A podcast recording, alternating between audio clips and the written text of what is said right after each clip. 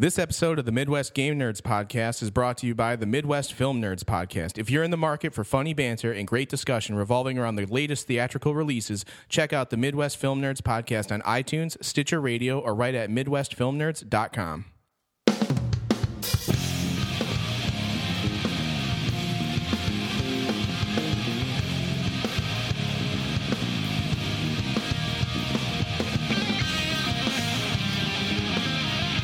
Welcome to the Midwest Game Nerds Podcast. I am your host, John.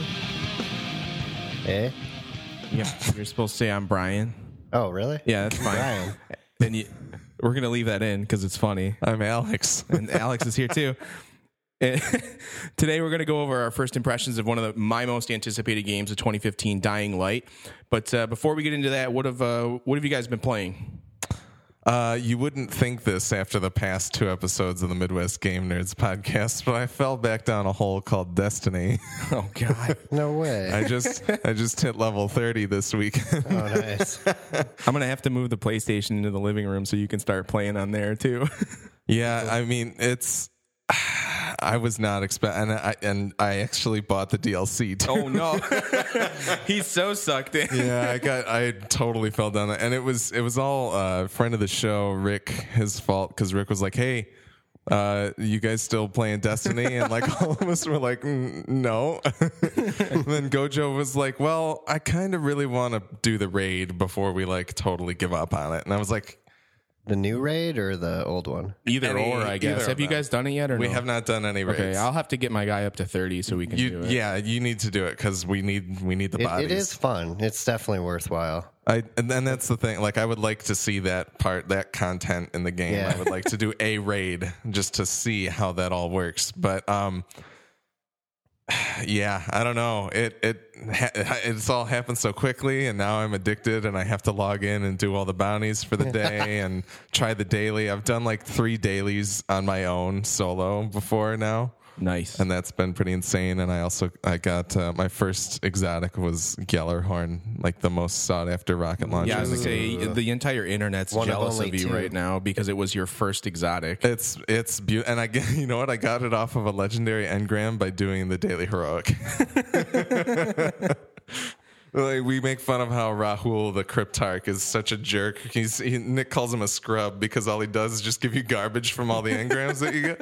And then That's I got true. Gjallarhorn from him off of a legendary engram. So yeah, I wasn't expecting this, and I feel bad because I want to play other games. But I'm just no, like, it has that effect, man. It's it's nuts. I haven't been this addicted to something since like it's the loot Fallout probably the or loot Skyrim. Thing. Just hooks you, and it's bad. Normally, I'm not a loot guy, though. I don't. I, I honestly, I don't know why this one hit me so hard. It's really. I, it's. I don't know. I, like, I think. I think a lot of it has to do with the idea of you log in and do your stuff for the day, and then you log out, and that's interesting to me. Like a second job. Like, yeah, which is awesome. Right. It's not like I already have a podcast to run and an actual forty-hour work week. Well, that's what I found myself doing is I'd wake up Saturday mornings and uh, Megan would still be asleep, and I would play Destiny until she wakes up. And by the time she was up, I'd be done doing all like all of my all the bounties, and, bounties and everything for the day. And then I'd just be like, all right, I can get on with the rest of my day now. Yesterday, I was sitting in bed, and my Vita's on my nightstand. I just picked up the Vita and did the remote You're play. Playing it from Vita? Oh, my God. I can't. Even. That must be hard. Well, it's not that bad if you're doing like patrols because you don't really like yeah, you're not going to get beaten up. But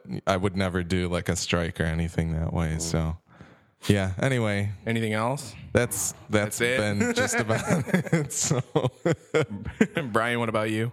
I've actually played a wide variety of things. Um, I did do some Destiny because it was really bugging me that I had like three exotic bounties left in my uh, inventory from months ago. Yeah. I finally got my Thorn.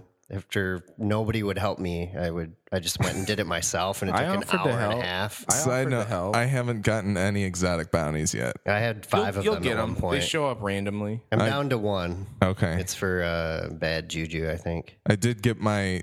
I, I bought... Uh, you can use Motes of Light to buy a, uh, an engram off of Xur. Right. And I bought one yesterday and got a gauntlet. So nice. I now have two exotics. But anyway, nice. Continue. Um, besides that, I started playing Hearthstone again, which I tried like right when it came out, and I liked it a lot because I used to play Magic the Gathering back yeah. when I was young. Which and, uh, uh, don't ever play with him because it's impossible to beat him at Magic the Gathering. Yeah, it's bullshit, but whatever. It's not. It's not. You bullshit. Just don't know how to play. Nerd. Anyways, so are you playing Hearthstone on P C? Yeah, okay. I tried to install it on my uh, Nexus seven, but it. It's not really working. It's not so. fine-tuned to that, yeah. Yeah, I think I have the first-gen Nexus seven, okay. so I don't think it's actually powerful enough. But um, I would love to be game. able to play that on a tablet. Yeah. I've, it's perfect for that. I played it a little bit on, on the iPad, and I didn't I didn't get into it too too much, but it was it's kind of addictive. It's fun. It does it's have fun. daily bounties, too. Uh, yeah, I know, I know. I don't know, maybe that'll maybe that'll hook me back um, in. But maybe that's something we can get all of us into. Maybe. It's easy to pick up, and um, I don't feel like I'm outclassed by not having is, a bunch of the Is it cross-platform? Like, we can play with each other, yeah, like yeah. via yeah. Android or iOS? Mm-hmm. Or, yeah, we should all get into that then. That, that would, would be, be a lot of fun. Yeah. I just, I'm hoping at some point they add, like, I think they're actually working on it, add a two versus two or something. Yeah, that you can do with Magic. Teams. Yeah. Um, I also got back into playing Starbound, which Starbound is... fucking awesome now. I mean, it was awesome before, but they just pushed through an update that added so much stuff that they've been working on, like in their unstable version for yeah. the last year. How close is it to completion? Are they still... It's got to be pretty close. I mean, I know they have things they want to finish up, but as far as like the systems and everything that are in the game right now, that's pretty much how it's going to stay, I think, from what I understand. That's the big reason I haven't really gotten into it, is because I I want the game to be done so I don't lose things, so I'm getting the full experience. Yeah, you yeah. know, like I don't want to like get into it and then have all, you know, have them take away all my shit. Yeah, they when, don't when do the character happens. wipes and the world wipes that often anymore. That's good. Yeah, I think once all. they get to a certain point, there's there's no kind of wiping that goes. Like, I don't think they will do, unless there's some kind of big change, like fundamental change, they won't right. do a wipe when the final release comes out. It'll just be a Here's the fun. It's not like it's not M M O-y in that way. Like with an M M O, if you do the beta, you're going to get wiped when the real game comes out. But for early access games like that, I think, yeah, you'd, you'd be okay to play. Right on. Yeah, that's but. a great game though. Um, I really enjoy it. I somehow never got into Minecraft, but for some reason, I love playing Starbound. I felt the same way about Terraria. I think Terraria. See, I never is a liked sweet Terraria game. either. It's very similar to Starbound, but yeah. very different at the same time. Like, you know, you have the, the sixteen-bit graphics looking thing going on, and then the crafting that happens. But Starbound definitely looks a lot cooler yeah. than, uh, than Terraria does. But Terraria was just more accessible to me because it was finished. Yep. So yep. Yeah. Plus, I have it on Vita and on P C, and it cost me like five dollars for both versions. Yeah. So. Yeah, one of the things they added that really makes the game so much better is now you can upgrade your ship and you can expand it, and your ship goes everywhere your character goes. So you can log into any server or single player and you still have your ship with you. Okay. And that's pretty awesome. Interesting. Yeah. And it gets huge when you upgrade it. Like yeah. it unfolds like section by section. That's cool. Pretty much doubles in size every time. Awesome.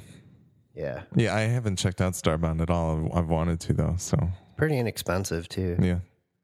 Um, I played a little bit of Don't Starve, which I've owned since it came out pretty much and just never played it for some reason. That game's retarded hard. Yeah, it, it is. is really it's, hard. Fun. It's, it's really fun, but it's so hard. Yeah.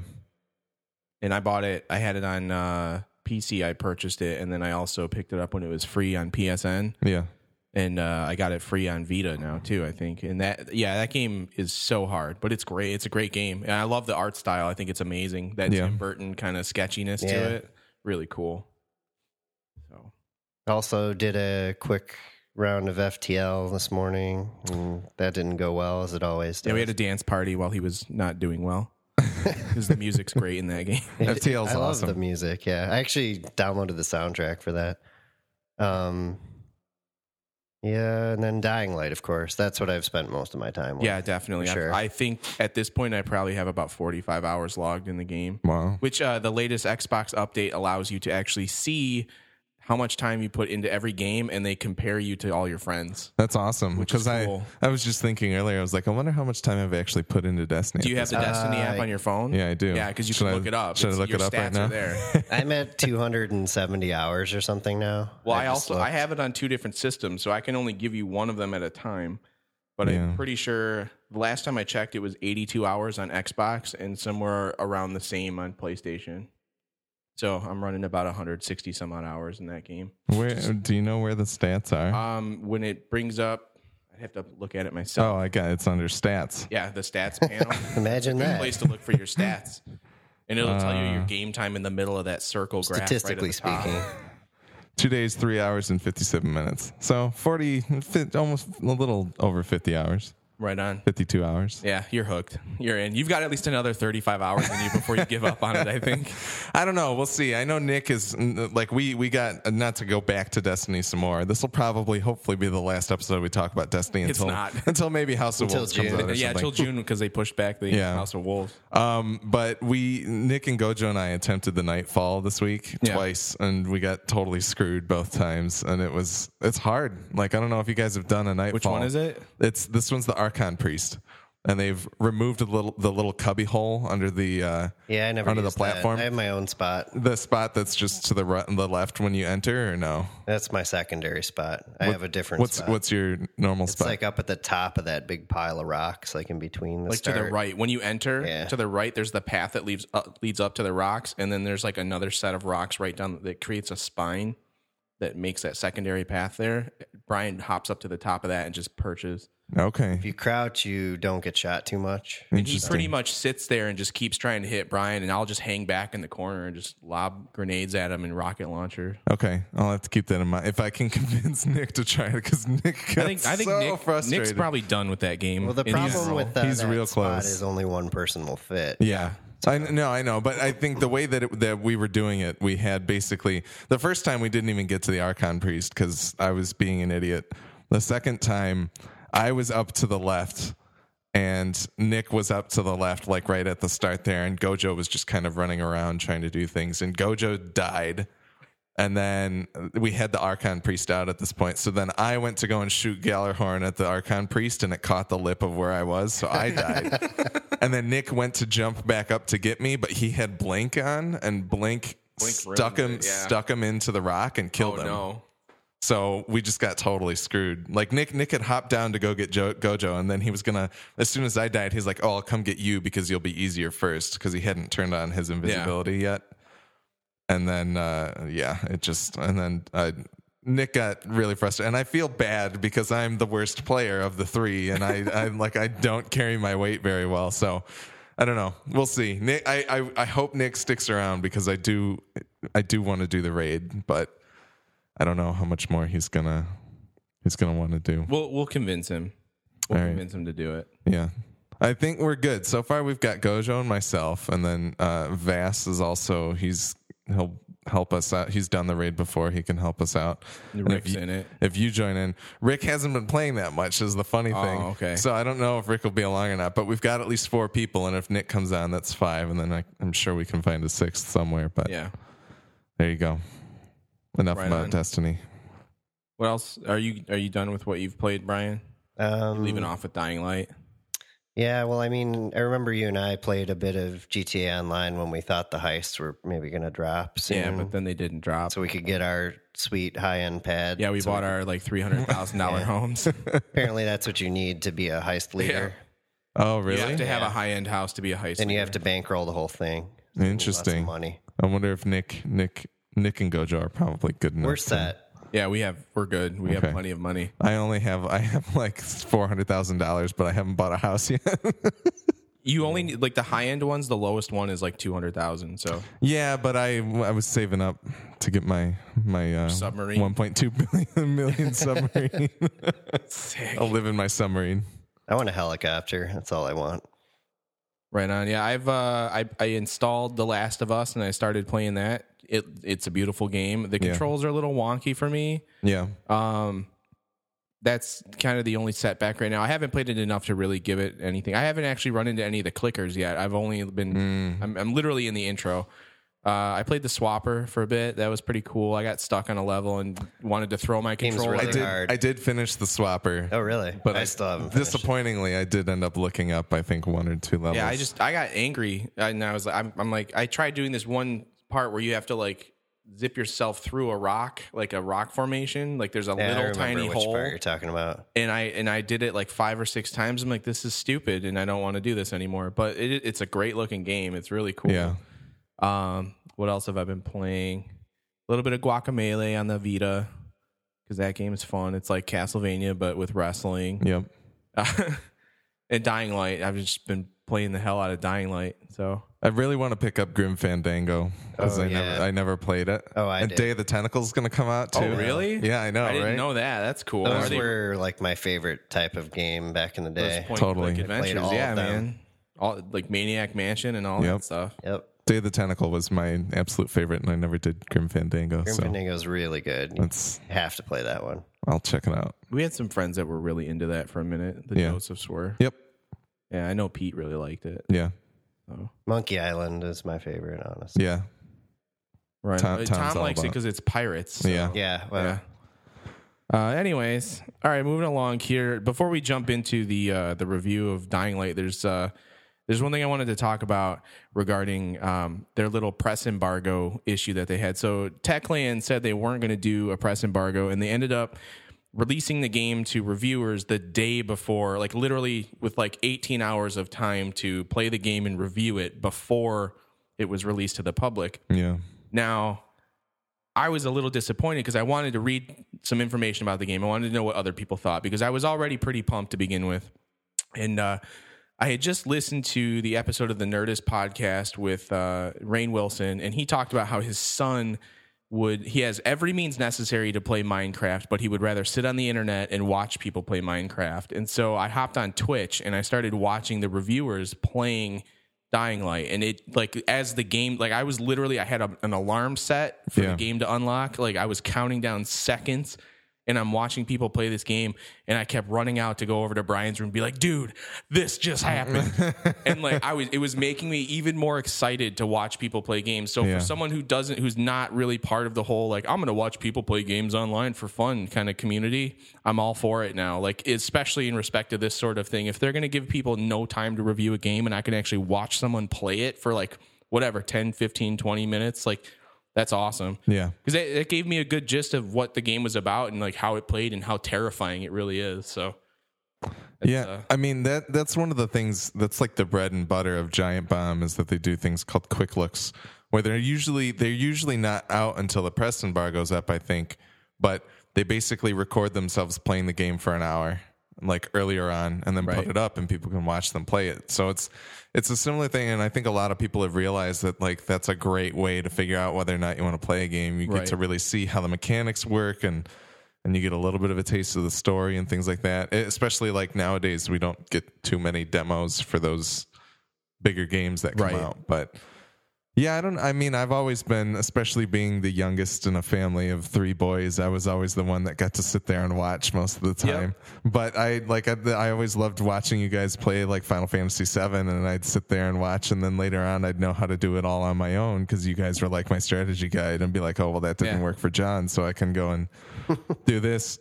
But it, it, it's weird. I haven't really got into like the Twitch stuff that I end up watching mostly ends up being things like awesome games done quick, or like if somebody gets a game super early or they're doing like a special event or something for the game, then I'll sit down and watch it. But I haven't gotten too much into um, like watching things like Dying Light. I didn't watch right. any Destiny. I didn't, I haven't done anything like that. And it's weird because I think I kind of, in terms of movies nowadays, I don't really read that many reviews before I see the movie. I like to kind of keep yeah. my mind clear as I go into it. I don't want to take other people's connotations into it with me. But I know that I want to see a movie because of the people involved. And I think I'm the same way with video games. Like, especially, I'll go and pick up indie video games because I know the people that are making them. I've liked their stuff in the past. I'll go and get it. Or I know that I want to play Metal Gear Solid five because it's Metal Gear Solid, but right. things like Dying Light and things like Destiny, I don't really know that. So I think now that I'm starting to, now that we have this podcast and I'm getting back into actually playing like newer video games. I think it's going to be more useful to me to check it out that way. Definitely. I think it's a cool, a cool thing to do. But yeah, I mean, I honestly wasn't really interested in Dying Light. I was kind of on the fence. Yeah. Because I didn't really like Dead Island that much, honestly. Um, I was looking at Steam today, though, and I only put about four hours into it before I gave up. Yeah. Maybe I should have given it more of a chance. I know I had some hardware issues with it, but um, I think that game just had issues in general yeah. when it came out. But. It did, but it was, I mean, I, I don't remember how much time I put into it, but quite a bit, and I enjoyed it. I thought it was a lot of fun. It definitely, like, the the one thing, if we're going to start moving, like, gradually moving into the review of Dying Light, the one thing I, I, uh, I really liked that they improved upon was the quickness of the controls.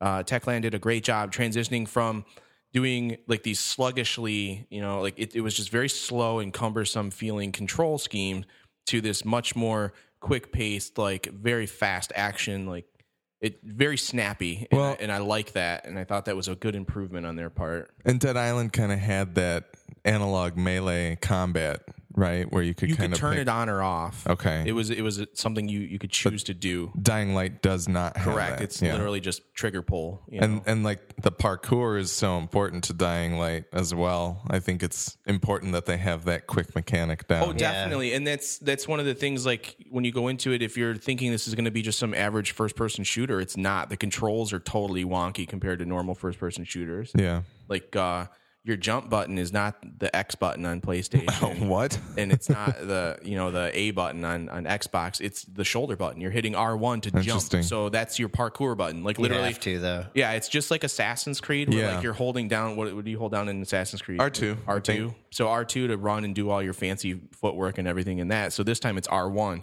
And uh When uh, when you want to jump on a ledge, you have to look up. You can't just like jump at a wall and expect to grab onto it. You literally like have to. Grade. Yeah, you have mm. to look at where you want to jump to and grab onto it. So that gra- it, it adds this like extra level of like precision and hand-eye coordination, which I think is really cool. It was a little tough to get used to at first, but I really enjoyed it. So yeah, I haven't seen that in a game since Mirror's Edge, which yeah, I mean, I really liked that game. Honestly, it. it had some shortcomings, but who did Mirror's Edge? Was that Activision? E A.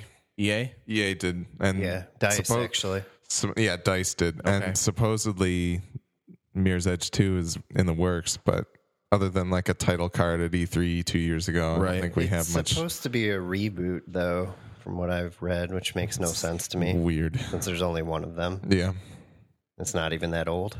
No, and. I had a pretty complete story that you could yeah. like move on from, but I don't know. Uh, so I, in, in terms of Dying Light, I, I, I did watch some of the quick look today. To me, I'm kind of wondering like, so you're saying the parkour itself is kind of like what sets this apart from something like Far Cry four? This is the best adaptation of a zombie apocalypse game I've ever played. Okay. And this is the perfect combination of like survival horror and first-person shooting that I've ever played. Okay. It is terrifying. It That's the one thing I want to say is, like, it, during the daytime, like, you're definitely doing a lot of scavenging, and, like, you're very out in the open, and it's cool to run around and, like, hit stuff and, like, beat up zombies or whatever. But at nighttime, it completely alters the way you play the game because you're playing it from more of a stealth standpoint. Your parkour is less important because you can't be making a ton of noise or else you're going to attract all kinds of crazy stuff. So that's... That, to me, the element of day and night cycle and, like, just two completely distinct play styles based on the, the, the time of day is something that, like, I've never played a game that like that. And it yeah. create the when it starts getting dark, you start your heart starts beating faster because you start getting creeped out and, like, anxious and you want to, like, find the nearest safe house. So, like, I'll find myself, like, it'll be eight p.m. in the game, and there's a guy who comes on the radio, and he's like, hey, if you're out there, get to a safe house, just so you know it's getting that time. Is that the only way you know? Is there no, like- there's there's a clock in the okay. game, too, but it, like your character, Kyle Crane, is wearing a watch, and he'll check the watch every once in a while. Like it, he checks it like right around eight o'clock, and then he checks it again at like eight fifty-seven because okay. nine o'clock is basically the nighttime. Okay. So, like... You find yourself, like, when you hear that first announcement, like, I'll pop to the map real fast and I'll set a waypoint to the closest safe house. And then as soon as it's dark, I'm like, I'm there. Like, I just, like, because you start, like, freaking out. Your body tenses up. It's it's like a full, the level of like, I, like just sensory interaction is just astounding. And if you have a five point one surround system, it that's sounds rolling, great. Yeah, it's just, a little bit bassy, but it's just something else. Okay, man. So if if if say eight o'clock hits, okay, you're nowhere near a safe house. Yeah. You're trying to make your way back, but it gets to like eight fifty or what, eight fifty-seven, and you have a very high point that you can get to. If you run up to that and just sit there, you until, can wait out the night. Okay. If you're high enough, yeah. The the volatiles, which are the big scary ones that like come out at night only, yeah, they can still get to you if they can see you. But the problem so, is, but if you stay quiet, and, yeah, if you hold still and just chill, you're good. Okay, interesting. So. But if you get back to the safe house, then you can sleep or whatever. Yeah, you can, and that's the thing is you you have some control over the day-night cycle. You can only work during the day if you want. But the best part is, like, when you play at night, everything's doubled. Your experience points yeah. are doubled. Like, I mean, the, the enemies are harder because they're stronger. Like, things like that. So, like, the, the benefit to playing at night is there. So, how much does the story... Have you guys finished the story? Um, I'm about halfway through it right now, and Brian, he co-opted my game last night and bumped himself like a little bit up, I think. But I don't, where where are you at still? I don't even know. So does nowhere near fifty percent. Are yeah. there are there points in the story that force you into night? At the very beginning of the game, it's yes. it, it has like it's through the tutorial phase, quote yeah. unquote. They kind of do like the like okay, you got to go out at night and do this, and then okay, it's daytime, you got to do this, like. It gives you that, but later on in the game, you have a few missions, like, and there's side quests that that are all, they have to be done at night because you have no choice. Like, that's just the yeah. way it has to be done. And then there there's a specific story part, like, about twenty-five, thirty percent through, that you have to go out at night. And okay. the whole point is you have to capture a skin sample off of one of the zombies, and okay. it has to be done at night because this particular type of zombie only Doesn't, comes out yeah. at night. So, stuff like that. It, but you do... Like, you can go to sleep at the safe houses and control the day and night yeah. cycle if you want. And that's, I was just kind of wondering because I didn't, I don't know, like the, I suppose let me start here. Like, I, the way that I play these games a lot is long range. Like, I'm thinking about this kind of in terms of Fallout. Cause I've you cannot that. play this game long range. That's the problem. I think that's my main barrier. And I'm the like, same way because when I play Fallout or any other kind of first person shooter, like, you know, Far Cry, I'm I'm sniping like yeah. all the time. And this game makes you get into it. You have to be a part of the action. You bust out a gun and you start firing off exactly. rounds. Your, your zombies become alert. You get the, the, the their virals, the ones that are super fast and they can climb and they talk to you. That's the creepiest part. The virals come out and, like, you take a swing at them and they duck and they're like, oh, God, please, no, don't. And then they, they lunge at you and you have no choice but to cut their head off. Like, that's messed up. It's terrifying. So so there is no, do you know, as, as of right now, halfway through the story, there's never a point where you're like, oh, here's my s- silent sniper rifle. I can just I sit have, in the high I've, tower and I pick have everybody no off. Silenced weapons at all. They're Interesting. All, like, I mean, the quietest weapons I have are my hand axes that I've been using lately. Yeah. That's that's the problem. Like, I'm never a melee guy in, like, Fallout. I wasn't, and, like, I'm rarely even a melee guy in Skyrim. I'm sitting there with the bow and arrow. Well, Brian's, like, we were looking at the stats on, on the Xbox Hub, and he has one hundred more zombie kills than I do because he's literally in it, like, all the time. Interesting. Yeah, well, I, I finished Dead Rising three last year, and yeah. I, I played through the first one, too, and... Yeah, I'm I'm more used to the in-your-face zombie experience. Yeah. That's like, that's what I want to do. I think it's more accurate to what the reality would be. Not that we're ever going to see a real zombie apocalypse, but I think if there ever was one, you know, you're you're going to be using hand-to-hand weapons because not everybody's going to have a gun. Well, not everybody's going to have a gun, and the logistics and of guns being one. loud. Yeah, yeah, the guns attract attention in the game for sure. And little, and that's that's one of the other, like, uh. the dudes in the hazmat suits with, like, they've got a, a oxygen tank on the back, and if you pop the valve on the back, they fly yeah. off like a balloon and explode.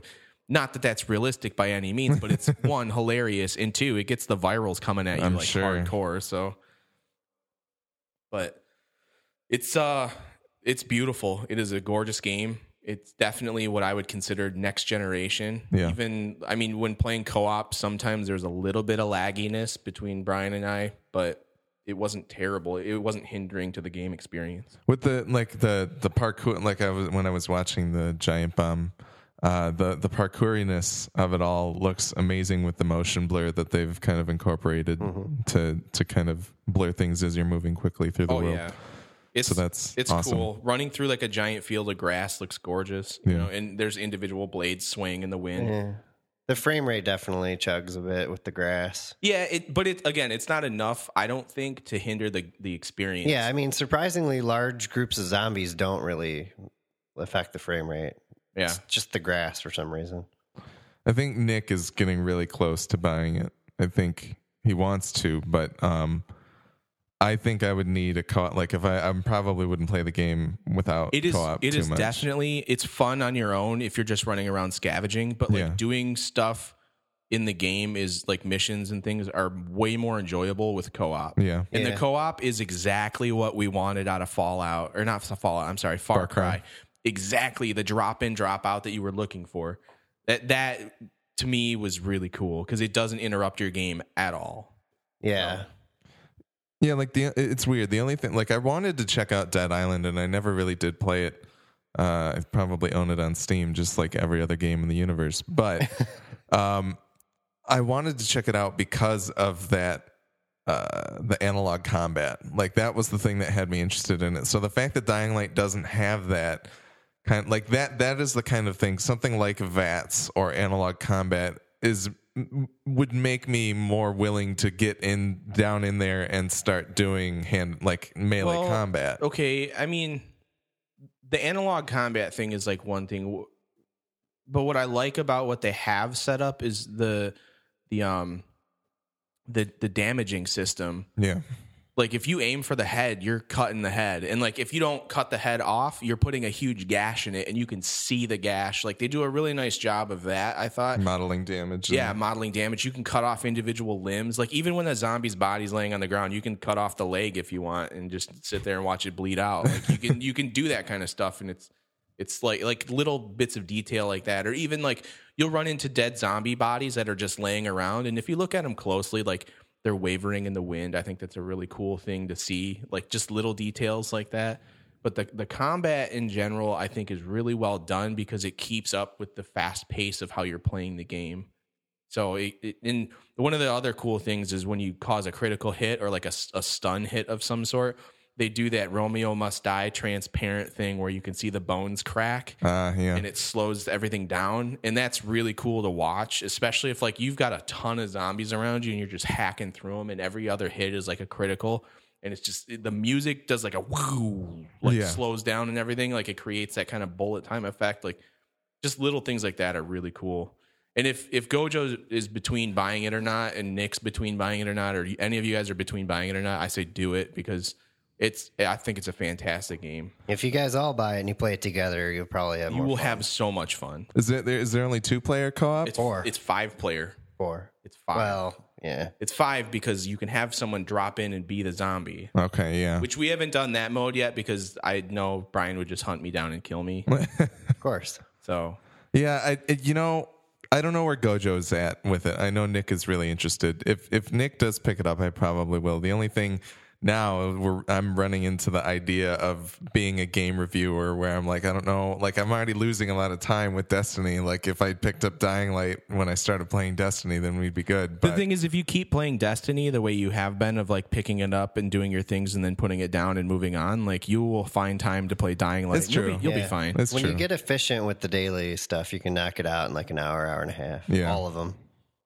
But. And there's, uh, I was watching the Kotaku, not Kotaku, it was uh, I G N review of uh, Dying Light, and they were having issues with the running. I don't know if the guy just didn't know how to use the controller properly, but he kept having yeah, issues. He works for like I G N, it. So maybe. Yeah, he looked like he was having a lot of issues actually hitting the running button or something to that effect, but I, I haven't had any issues with that. Again, we're playing on Xbox I and have they were had playing some on issues, PlayStation. Like not grabbing onto ledges when I thought I really should have, you know? Yeah, I, I've run into that a lot and more now that I have the grappling hook, which makes moving around a lot easier. And fun. Yeah, it, it makes it super fun. Just think Bionic Commando. Awesome. Yeah, and like, because that you'll be roof hopping, like doing your parkour thing, and like there will be a really high one, and you're like, and like you latch on, and it just zips you right up. Actually, more there. Like Spider-Man. So. Yeah, it's pretty cool. That's awesome.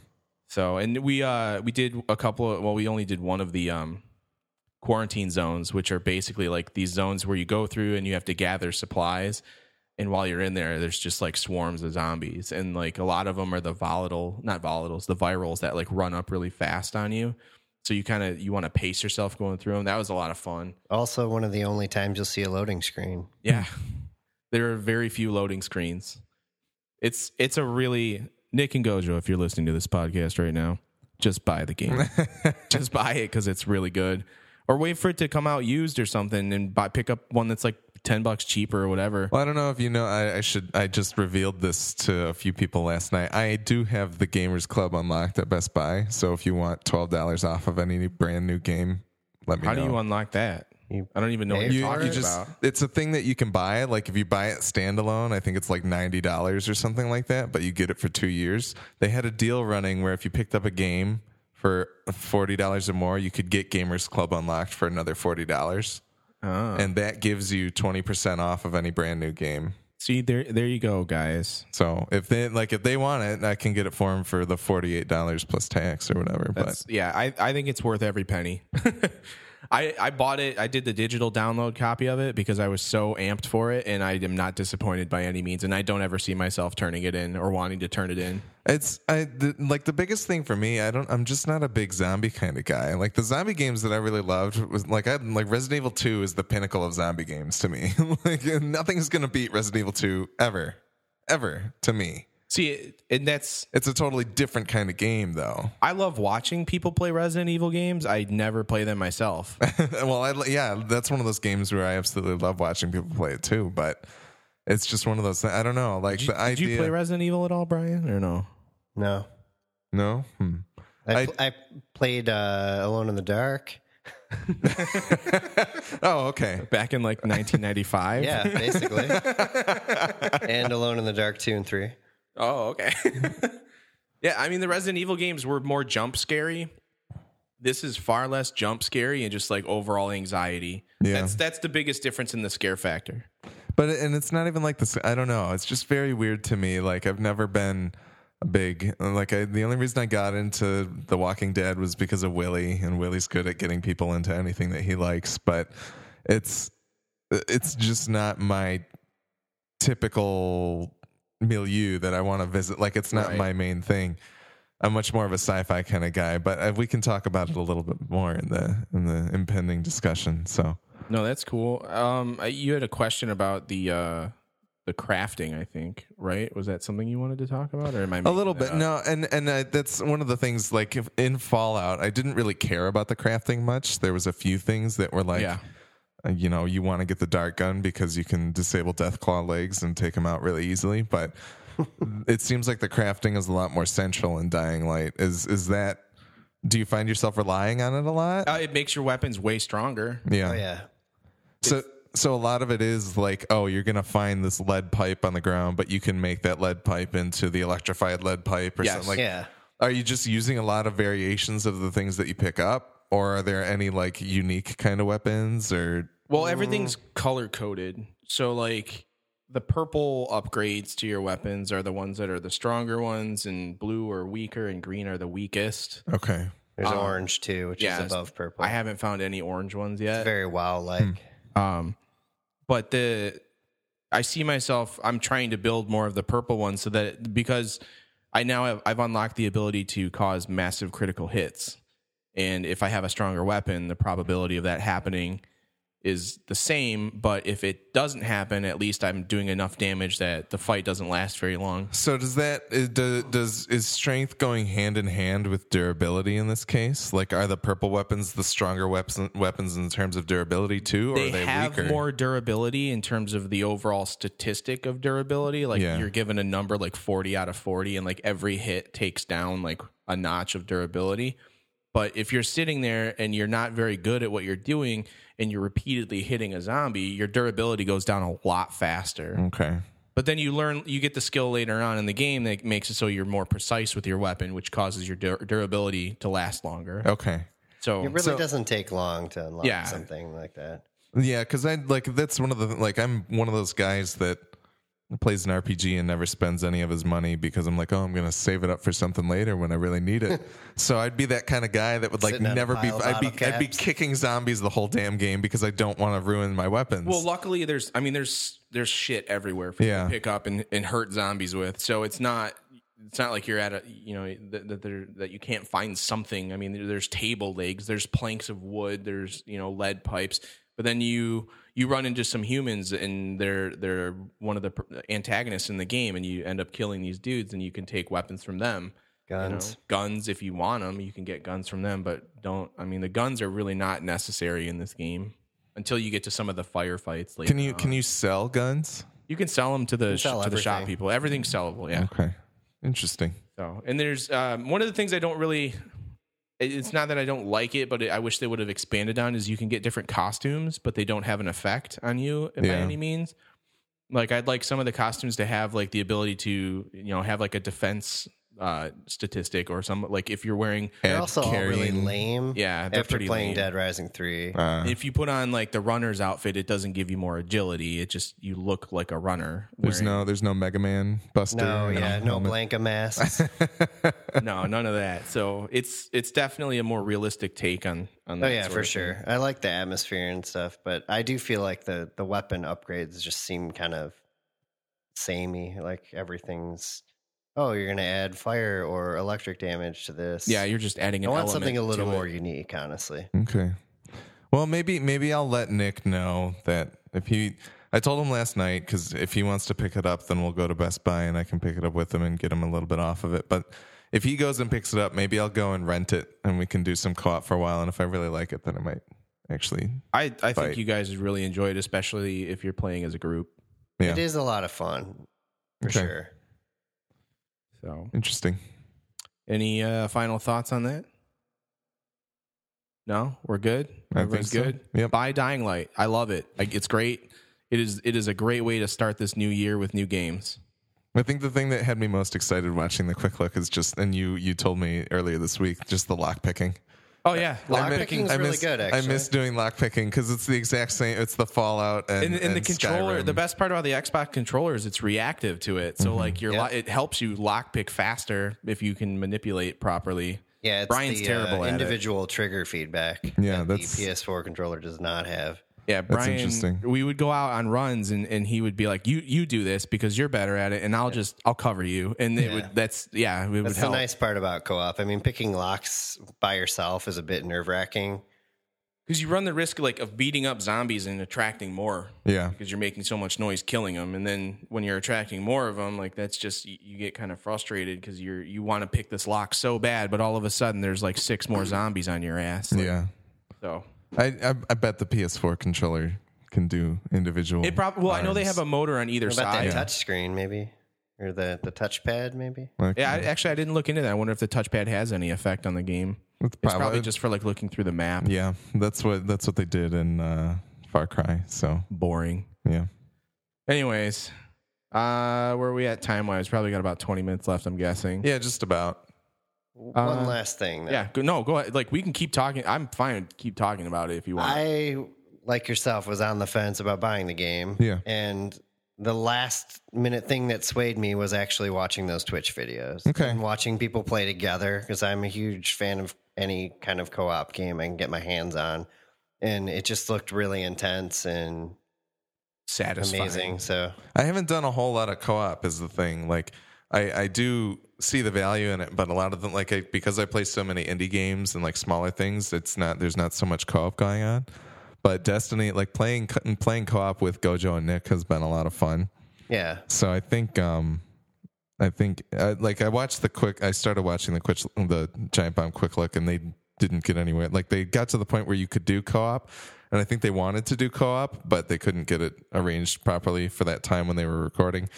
So maybe I have to see some of how the co-op goes, and if I if I like it, yeah, I, watch us play. Yeah, come yeah. watch us play, or just hop on Twitch, or maybe I can feed out a Twitch feed for yeah. you to watch us play or yeah. something. Like it's, The the co-op is cool, and that yeah, the, the watching people play on Twitch just amped me up so hard before playing this game, and it, I, I I love it. It has a definitely, it's like a decidedly different feel too. When you're playing by yourself, it's it's much scarier, more isolated, because you know nobody's there to watch your back. Yeah, but yeah. um, yeah, so you're way more careful. Actually, cooperating and watching each other's back can allow you to do things like I wouldn't do one of those quarantine zones without playing with John. I. By myself, it would just be too much to handle. And it tells you, I mean, the game says, like, this is a hard area. You may want to use somebody else. Like, yeah. So. All right. Well, cool. In uh, in keeping with the spirit of our free-roaming sandbox open world games, um, I kind of wanted to talk about and, you know, have, have a quick discussion here revolving around uh, open world games. Um, they seem to be becoming more frequent. I feel like we're seeing a lot of them, like open world sandbox, that whole deal. Yeah. And I'm just curious, uh, you know, what what are some of your favorite sandbox games and what makes them your favorite? You know, whoever wants to start, go ahead. I mean, for me, I think Bethesda's kind of the king of open world sandbox games. I, I think we can all agree on that. They pretty much invented yeah. it, from what I understand. Well, uh, yes and no. I think Final Fantasy seven was like my first foray uh, into an open well, world I played. Game.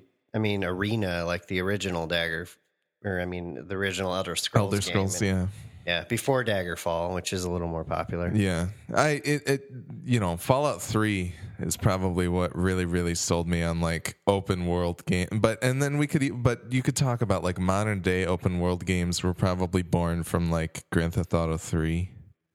I think that's yeah. where it kind of started, and I don't know if I'd call that one of my favorites, but I'm sure I spent a crap load of time playing it. Yeah, just kind of screwing around and like that's uh well I'll come back to that, but it, it I think the ones that stick out for me are probably Grand Theft Auto three and Fallout three. Okay.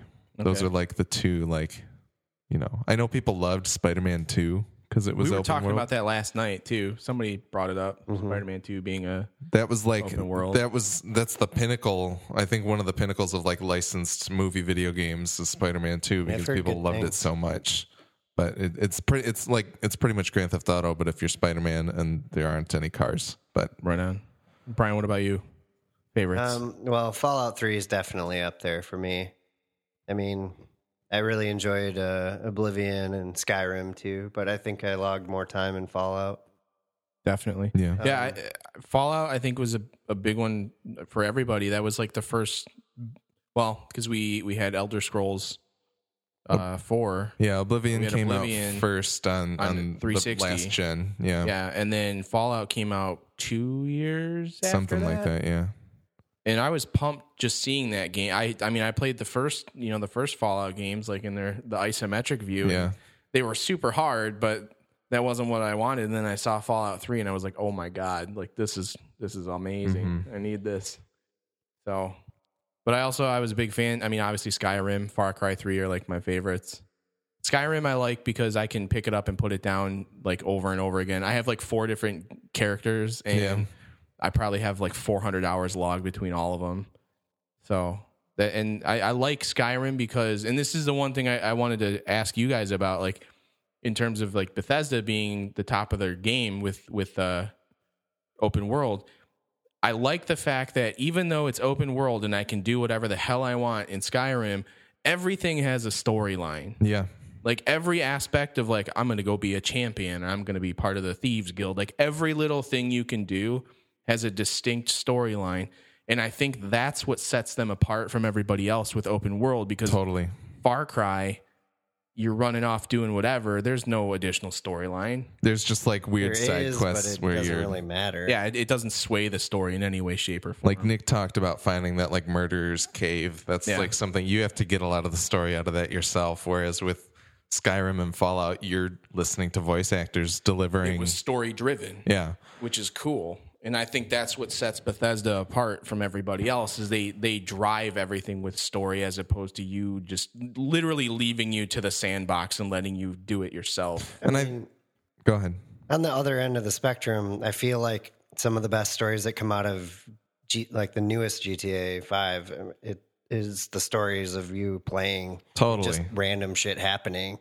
It's like the yeah. emergent story, like not Not the actual but story. The, that's I mean, there's, there's, I think there's two kind of things because that happened. Like, I remember listening to people talk about Skyrim on, on different podcasts, and them just being like, "Dude, I ran into this troll fighting a uh, fighting a mammoth, and I accidentally oh, yeah. like stepped out where the troll could see me, and then he came up to me and like bludgeoned me to death, and I went, I flew high." And they, like, people have these little individual stories of like.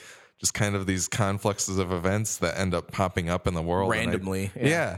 And it's, it's some of the most interesting things that you can get out of it. So I think it, they like Bethesda, I think does have both of those things down, and Grand Theft Auto, I think also does. But I think the beautiful thing about Bethesda's games is that from a first person vantage, you are taking part in everything. Grand Theft Auto, you go and sit down. Oh, I'm going to walk up to the A on the map. I go in there and talk to Anthony, and then I have this cutscene that's like, here's a bunch of expletives, and oh, go do this mission where you're going to go murder a hooker and then pick up a like. Okay, that's fine, but but I I don't like. There's a little bit of removal of participation because you're watching the cutscene, and then on top of that, it's just so like, you know, okay, maybe going into a cave and killing thirty Draugr isn't that great either, but. I feel like there's just clearer motivation in, in, in Skyrim, and, and while Grand Theft Auto might have like a great story overall, I just love experiencing like the little minutes of, yeah. of Skyrim from minute to minute. Definitely. No, I, I totally agree with you on that. That's I mean Sky Skyrim is light years ahead of everything else in, in certain ways, but It's uh, it's definitely the sort of game where I was playing it and I was like, I would love to play this with friends. And then I played the E S O uh, when the beta when that came out, and it, it wasn't quite the same. And yeah. I was a little bit disappointed in that, but I don't know. I that's, might pick that up again now that it's free to play, or yeah. going to be free to play. That's something that, well, apparently you have to buy it still, but that's then it's fine. Free and there's yeah. no monthly.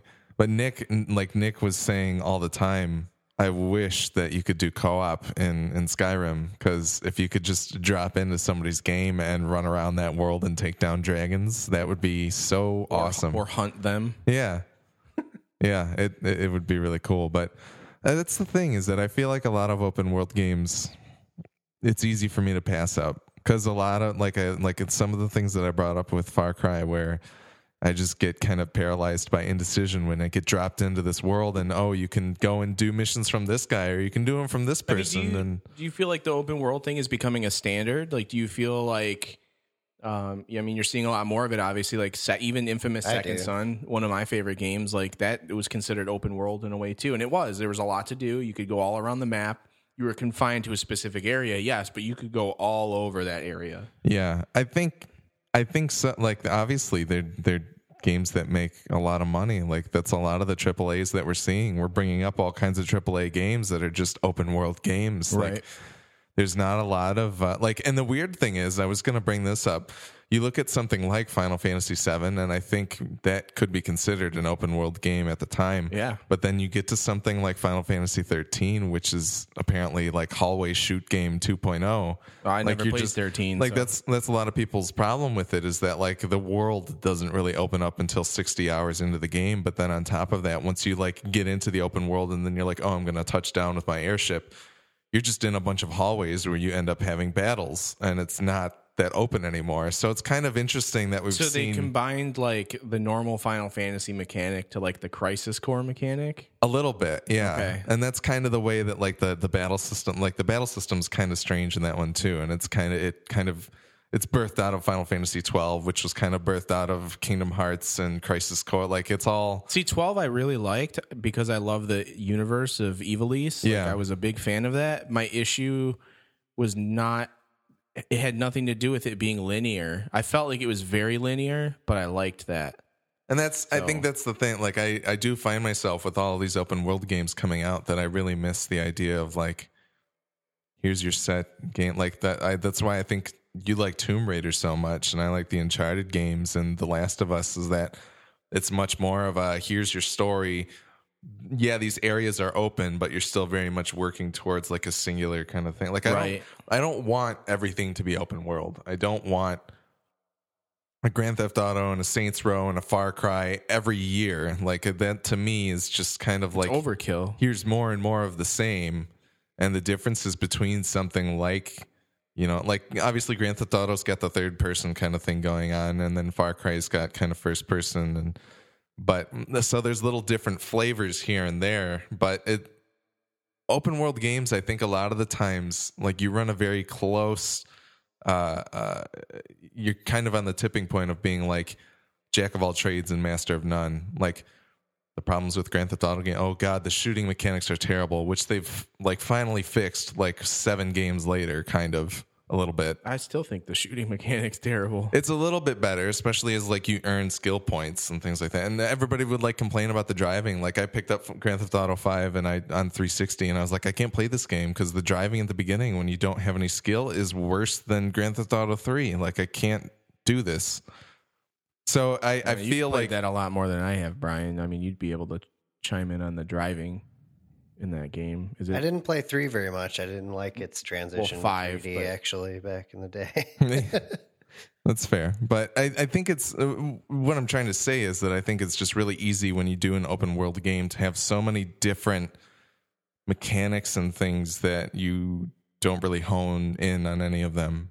Well, yeah, right. That's, I mean, that's kind of the issue with the, the Assassin's Creed series, isn't it? Like, yeah, they, they've got different teams of people working on different sections of the game, and it just doesn't have a cohesive feel. Yeah, it's kind of all over the place, and that's. I mean, I guess that kind of leads to like my next uh, my next question to you guys is how can uh, how can the industry become more innovative when it comes to these sorts of games? Like, what do you what do you want to see in open world games moving forward?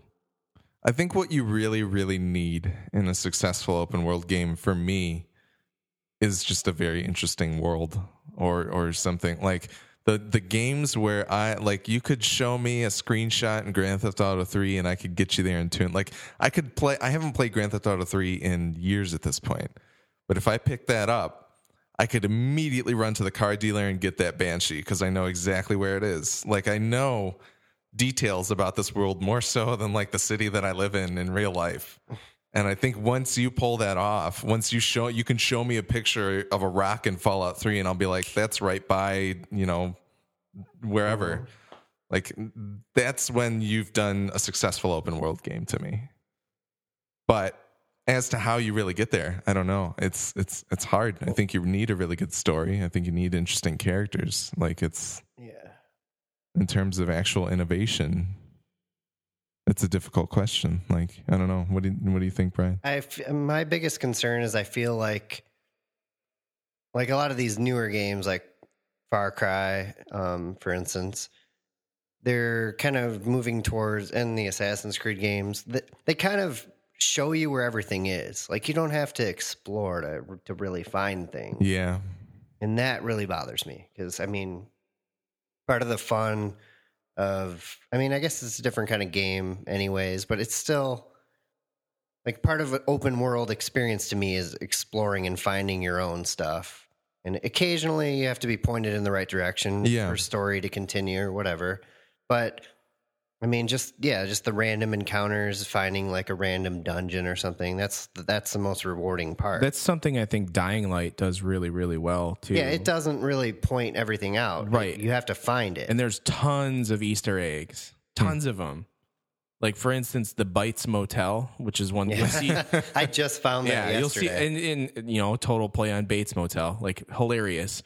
Or there's uh, there is the Destiny uh, there's yeah, a Destiny, Destiny Easter cave. egg. There's a loot cave where you go in and it just keeps spawning zombies that's over funny. and over and over, and it doesn't stop. That's funny, and that's pretty cool. I mean, the, the little things like that. I think I think Dying Light did a really nice job giving you the opportunity to explore this immersive world that they created, and it's and you don't have to explore. You could just hop through the story all you want, but it's it's fun to just like. Take a break from the story for a second and just go ripping through buildings. Make a and detour and trying to find cool stuff. You know, there's blueprints for new weapons all over the place. I think uh, that's a lot of what Skyrim does super well. Like you were saying, like the thing about Skyrim is you're not climbing towers to uncover all the waypoints in the area like right. you do yeah. in Far Cry and Assassin's Creed.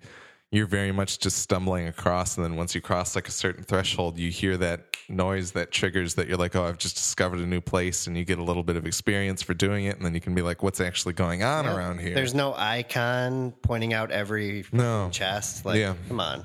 Just you should have to investigate explore, and yeah. explore. Like the, the the Far Cry map is just such a clutter. Like I look at it and I'm like, okay, it's I know where I know I mean, where all the plants are here, and I've seen all these chests, and look, there's vehicles. Like I have to zoom in all the way in order to be able to like see what's actually right. in an area.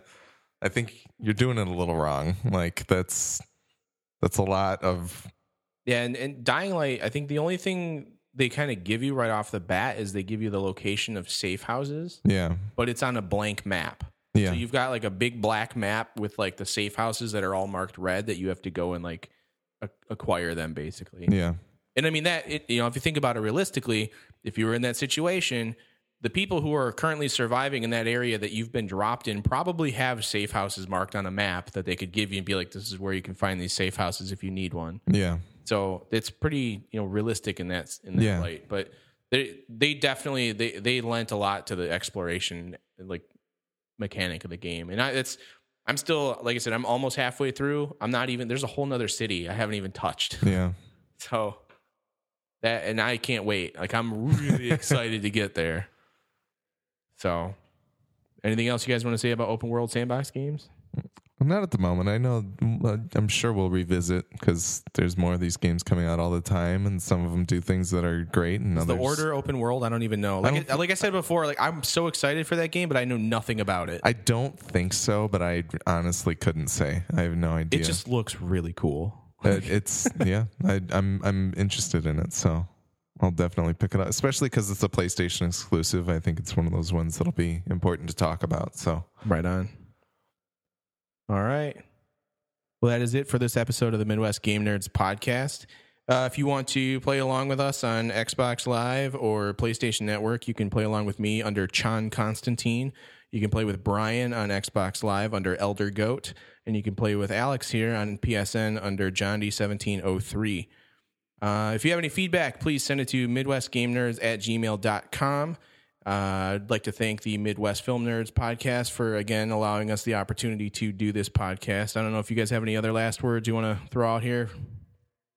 No? Uh, film Nerds, uh, when you hear this, our previous review will be Jupiter Ascending. Tim will be on it, so you'll definitely want to hear that one. And then I think the one that is coming up, it's either going to be like Seventh Son, which is bombing at the box office with Jupiter Ascending right now. Or um, I forget what the other one coming out next week is. But I don't know. We'll see. Right Stick on. tuned. So there you have it. Uh, thanks so much for listening, and hopefully we'll get you back next time. Not sure what we're reviewing yet, but I'll hopefully have the website up and rolling, and we can update you on that information as soon as we have it. That being said, go play some sweet games and buy Dying Light because it kicks ass. Cool. All right.